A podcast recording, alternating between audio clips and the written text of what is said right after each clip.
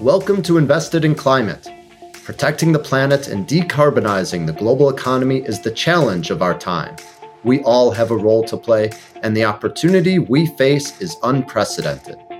Invested in Climate aims to help people do more to address climate change through their work, investment, lifestyle, and activism. I'm your host, Jason Rissman. I support a growing community of top climate and ESG leaders as the Chief Experience Officer at Nationswell, and I'm an advisor to the climate practice at IDEO.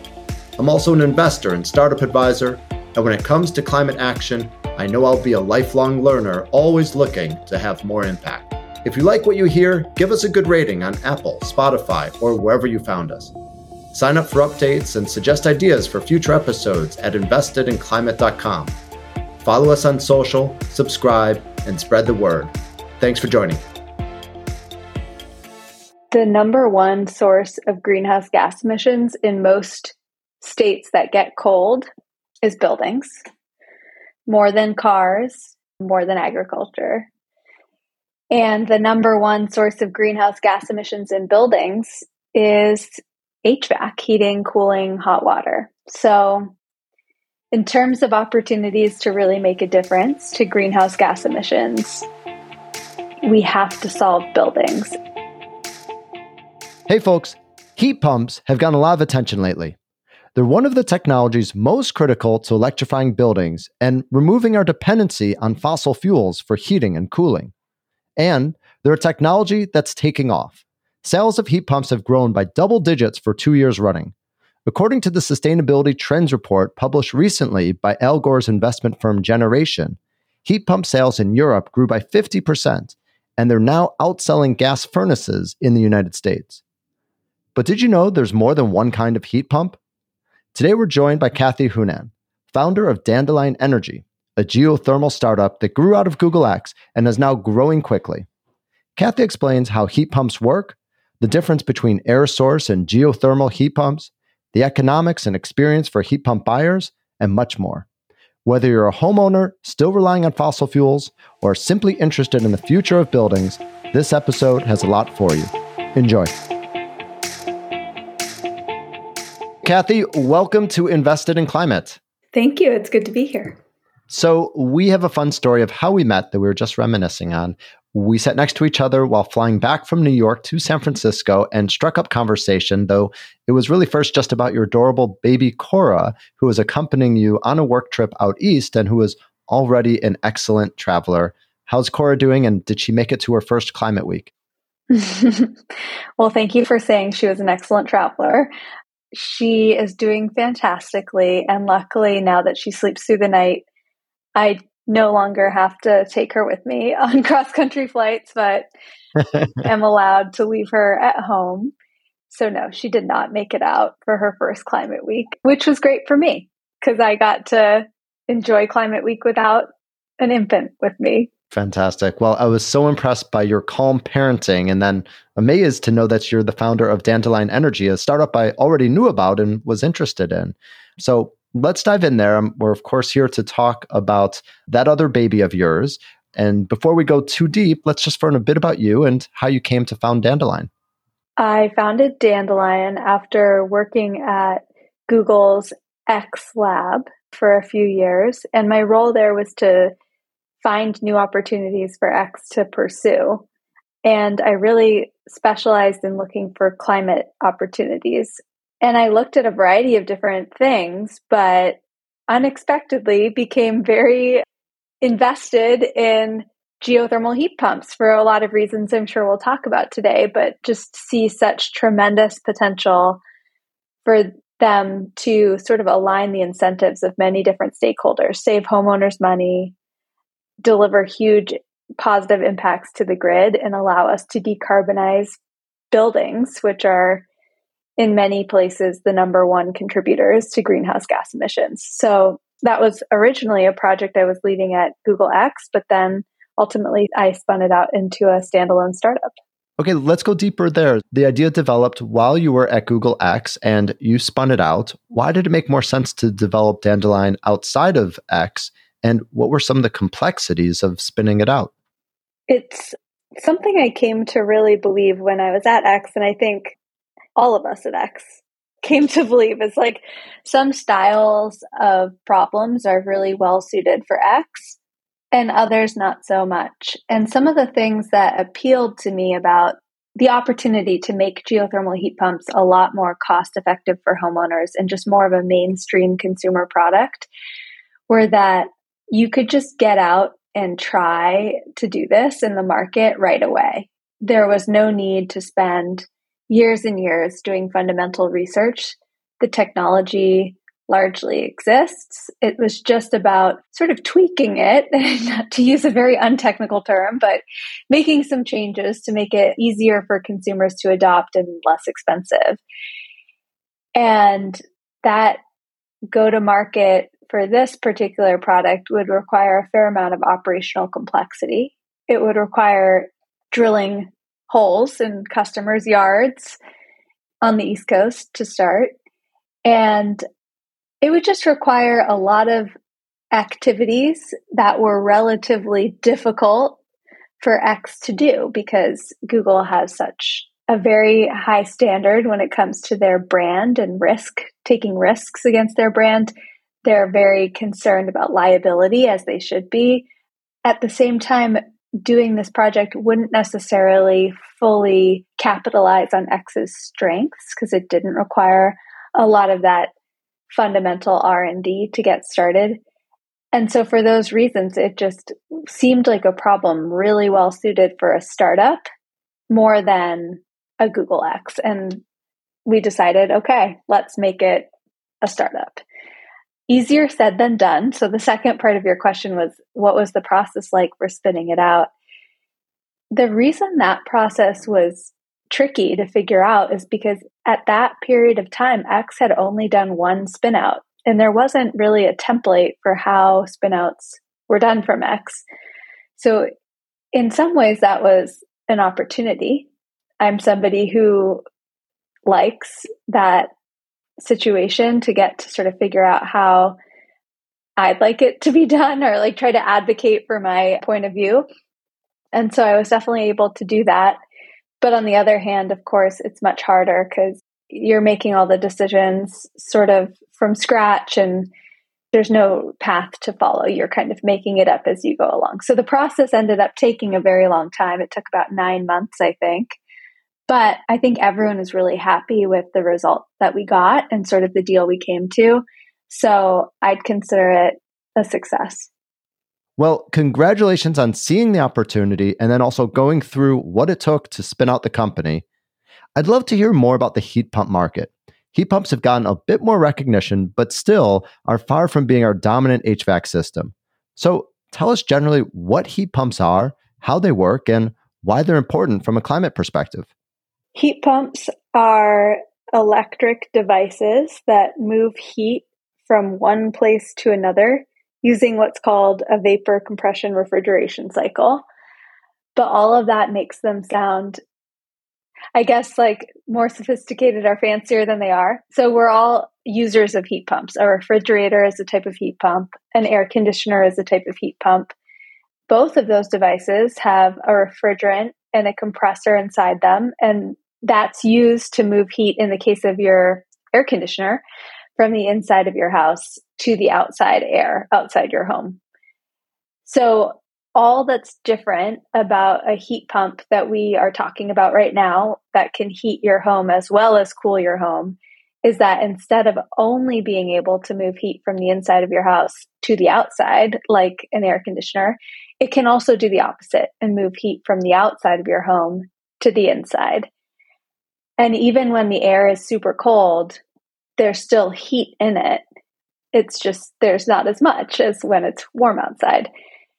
An air source heat pump does exactly that. It moves heat from the inside of the home out to cool the home in the summer, but it can also move heat from the outside air in to warm the home in the winter. And then the type of heat pump that I specialize in is called a ground source heat pump or a geothermal heat pump. These are two different names for the same thing. And this type of heat pump is actually connected to the underground via what are called ground loops, which are plastic pipes buried under the yard. And by connecting to the underground, which sort of maintains a steady temperature of around 50 degrees Fahrenheit year round, you're able to pull heat from a 50 degree environment in the winter to warm the home. And then in the summer, you're able to reject heat to a relatively cool, mild environment instead of having to push it into hot summer air outside. And this allows you to run that heat pump at very high efficiency. Yeah, it's a sort of thing that almost makes intuitive sense that if we're able to move heat, we should be able to move it both in and out of the home and makes it seem like this is sort of technology that maybe should have been around for a much longer and could have saved us a lot of trouble to begin with. and to be honest with you, it has been around for a really long time, but it's been very regionally located in the southeast US. In other countries, it's just been widely adopted already, but in the United States, the Southeast has uh, had heat pumps for decades. It's very normal there. It just really hasn't caught on in other regions. And that's the project in front of us today when we're talking about decarbonizing heating in US buildings. So let's talk about it from that perspective of why it matters for climate is how can this technology really make a difference? The number one source of greenhouse gas emissions in most states that get cold is buildings, more than cars, more than agriculture. And the number one source of greenhouse gas emissions in buildings is HVAC, heating, cooling, hot water. So, in terms of opportunities to really make a difference to greenhouse gas emissions, we have to solve buildings. And the thing is, it's like even more impactful than just getting rid of the point source emissions coming from all the buildings because the electricity load that comes from air conditioners in the summer and when we transition to heat pumps the heating load in the winter is what drives peak demand on the grid and peak demand on the grid also is responsible for a lot of emissions so the decisions we make with how we decarbonize buildings will be incredibly significant with how quickly we can decrease greenhouse gas emissions in the United States. All right. Well, you've got me from a climate impact perspective. You've got me from the perspective that it's a smart technology. Let's talk about it from the user experience and from a homeowner's experience. What should one expect in terms of performance and maintenance and operating costs? So, this is what really got me about geothermal heat pumps when I was back at X.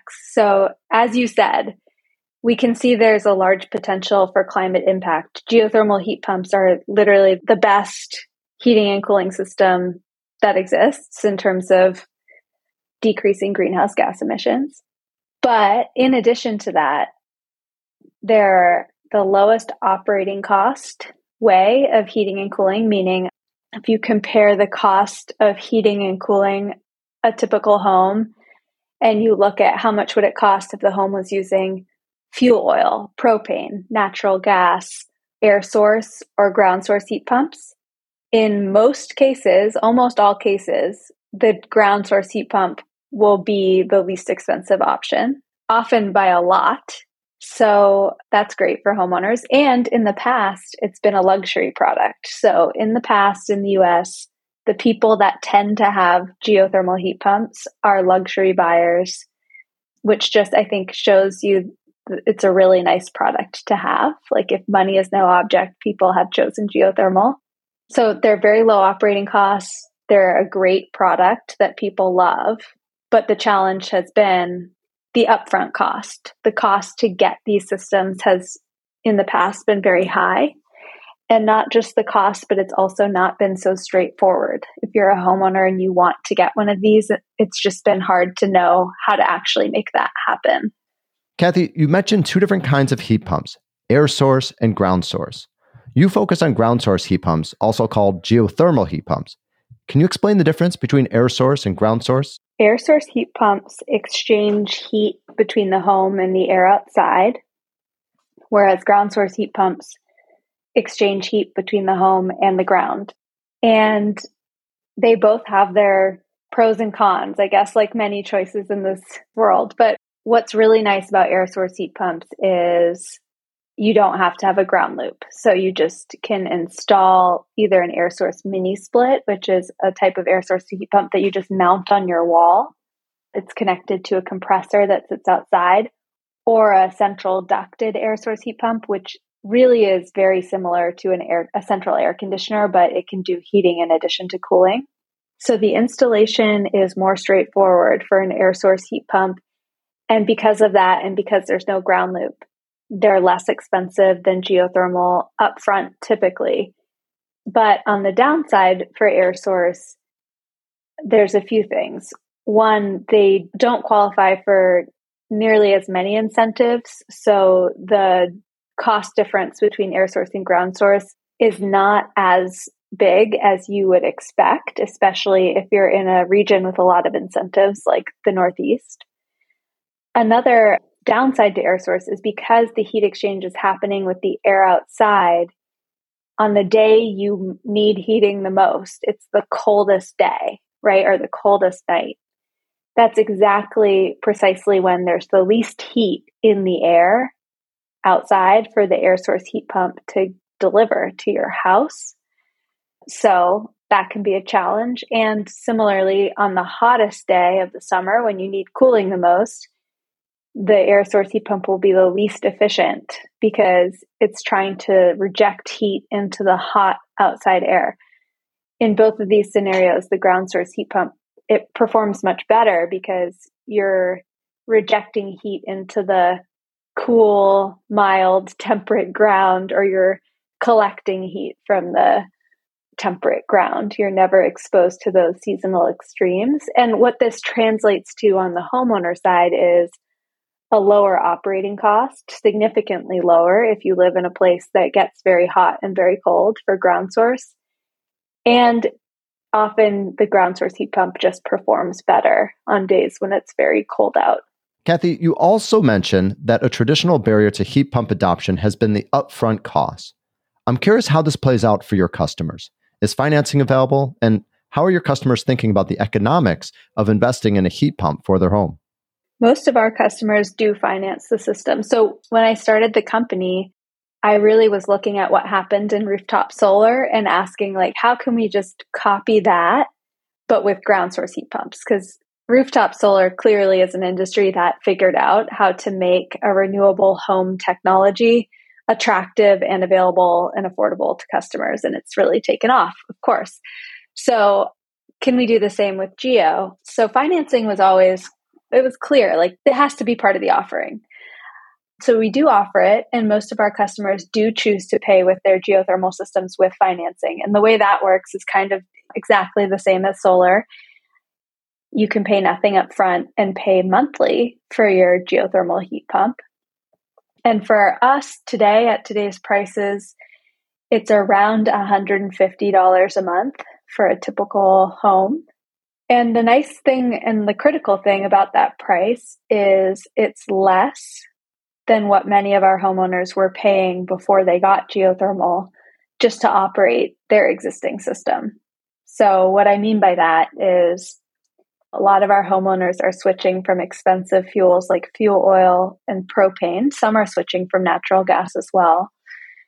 But especially for the fuel oil and propane customers, they're just paying more than $150 a month on average. If you just like average out their annual spend on those fuels over the course of the year, plus their spend on air conditioning if they have it, it's more than that, more than that 150, significantly more. So if you look at the $150 the customer's paying for their geothermal system, plus the very small cost it takes to actually operate the geothermal system, it's actually less than what many of our homeowners had been paying already for the systems they were already using. And when we can show a homeowner that type of financial calculus, it makes the decision very easy because you can actually pay less right away and get this really nice new geothermal heating and cooling system. And then it, some of our customers do choose to pay up front instead of taking on a loan. And our upfront price for a system, it tends to be in the twenty to twenty-five thousand dollar range. Which again, like I don't want to diminish it, it's a lot, but from an ROI perspective, it's still very attractive, especially if you're a homeowner that knows you have to replace your furnace or air conditioning system already because that's like not an inexpensive thing to do, even if you're going to install a furnace. Well, let's talk about that moment because one challenge in the heat pump space that I've heard about is that HVAC system buyers often suddenly materialize in a moment of, let's say, desperation. Their old system breaks and suddenly they need to find a way to heat or cool their home. And they often look for a quick, familiar fix. And I'm curious if this is something that's challenging that you're experiencing or trying to address somehow. I think that's true that that is the break fix cycle does dominate HVAC sales and it's not a good fit for getting a geothermal system or frankly any type of heat pump today except if you happen to live in the southeast and that's just because the buildings in the southeast it's just easier to swap. They might already have a heat pump and it's easier to swap one in if they don't. But in the Northeast, where Dandelion focuses, it's very challenging today if you have a furnace or boiler that just breaks to replace it with a heat pump of any sort. And that's because often you need to make some changes, even if they're small. You need to get permits. You might need to tweak the ductwork, or you might need to add some duct sealing or something it just requires a little bit more planning than swapping out a furnace for a furnace. And I think this is one of the big obstacles in the way of mass uptake of heat pumps, and certainly one of the things Dandelion is working on. But the way that we handle this issue today is we do a lot of direct to consumer marketing to reach out to those homeowners who don't currently have an emergency situation on their hands, but instead might just be aware that you know what, their furnace isn't actively broken at this moment, but maybe it's getting old and nearing end of life. Or maybe they just want to save money and like stop paying more for fuel oil than they could be paying for a brand new geothermal system. I think these proactive sales, they are higher cost than a typical contractor would have to pay for a sale if that homeowner was just coming to them with an emergency. But it's not too high cost. Like the business still works very well for us while we can reach out to those homeowners that are willing to be a little bit more proactive about it. Kathy, I'm sure many homeowners are listening to this wondering how much longer their HVAC system will last. How long do typical systems last? And when should homeowners really think about replacing theirs? I think that like a furnace that's more than around 15 years old is certainly old. But most homeowners with an older system, maybe they've noticed it's just like pretty inefficient and it costs a lot to get the heat that they need, or it's very loud, or maybe it's broken and they've been able to fix it in the past, but they know it's only a matter of time.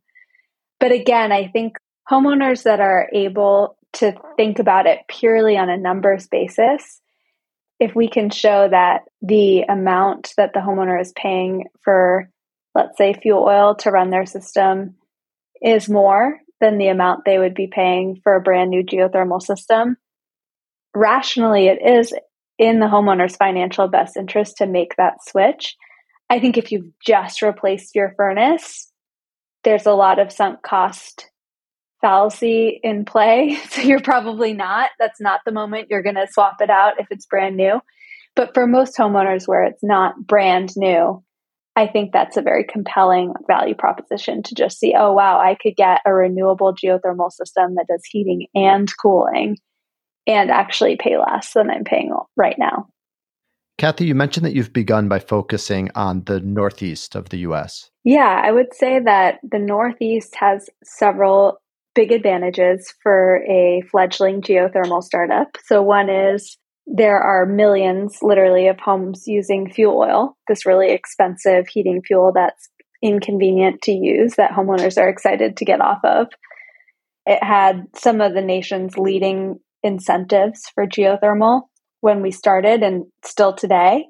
It does. Other states have started offering very generous incentives as well. So, just to give you a flavor of what I mean, in Con Edison territory today. That's the utility that serves Westchester and New York City.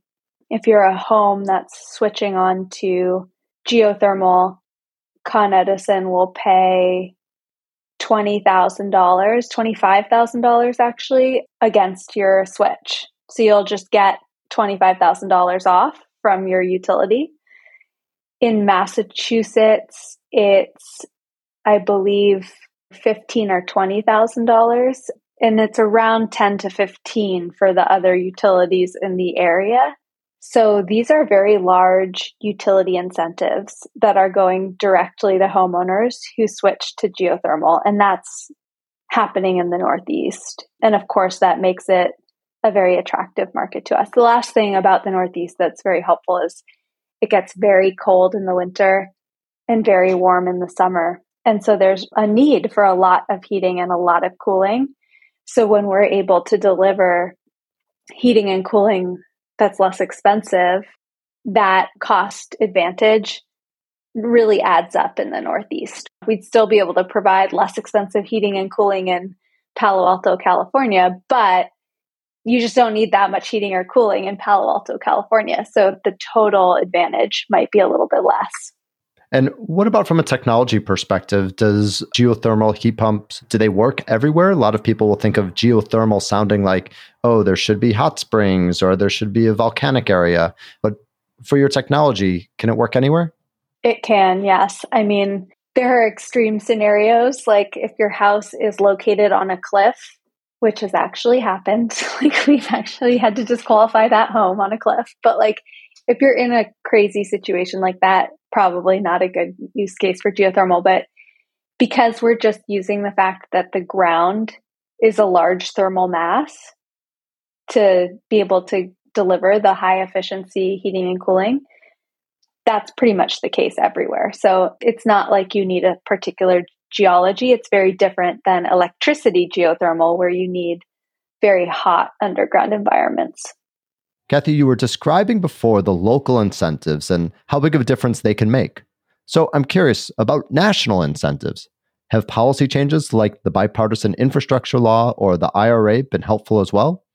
They've been helpful, yes. The Inflation Reduction Act it gives homeowners a 30% federal tax credit off the sale price of their geothermal system. So Con Ed is paying $25,000 once Con Ed pays for that amount, the US government will take off 30% of the remaining cost and give it back to you as a tax credit. We also see some states have their own tax credits. So in New York, there's a $5,000 state tax credit. So there's a lot of help for homeowners that are looking to switch to Geo. Okay, so we've got a technology that makes sense, that saves people money, where there's incredible incentives, and that has a very clear climate impact. Seems like the perfect conditions for a market to take off. Tell us about the growth that you're seeing and how the heat pump market has changed. Yeah, it's been one of the things that I've been so surprised by in a positive way, but also so thankful for, of course, is just how quickly the market has changed for the better when it comes to heat pumps and geothermal heat pumps between when I started the company in 2017 and today. I think, first of all, just so many more people have heard of heat pumps and know somebody who has a heat pump. So many more people in the Northeast know what geothermal is. There's just the awareness has grown so much.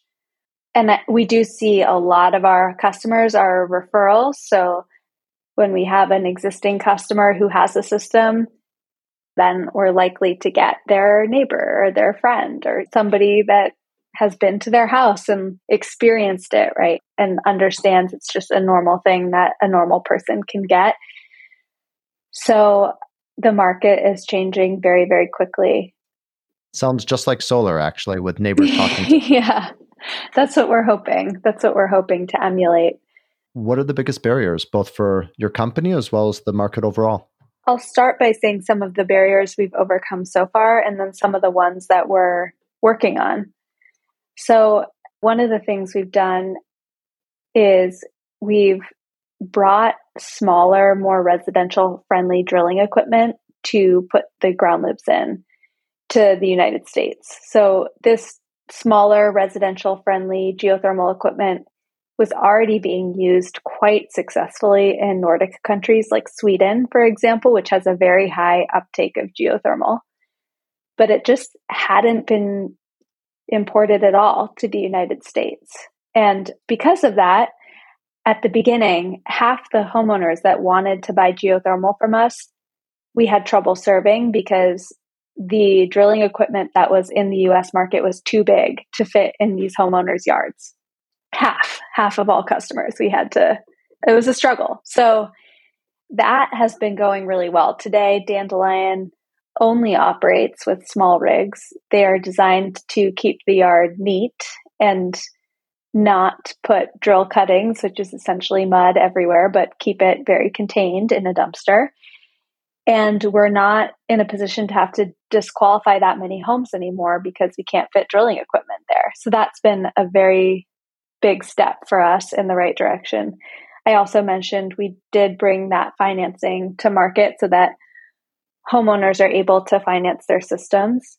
We've also just really been able to get a lot of efficiency in standardizing the systems that we put in. So, one of the things that the rooftop solar industry has done very well is create a product that is simple, that they can sort of stamp out very easily from one home to the next. We need to bring that way of thinking about things to heat pumps and to geothermal and have made a lot of progress in that direction. But there's a lot more work to do.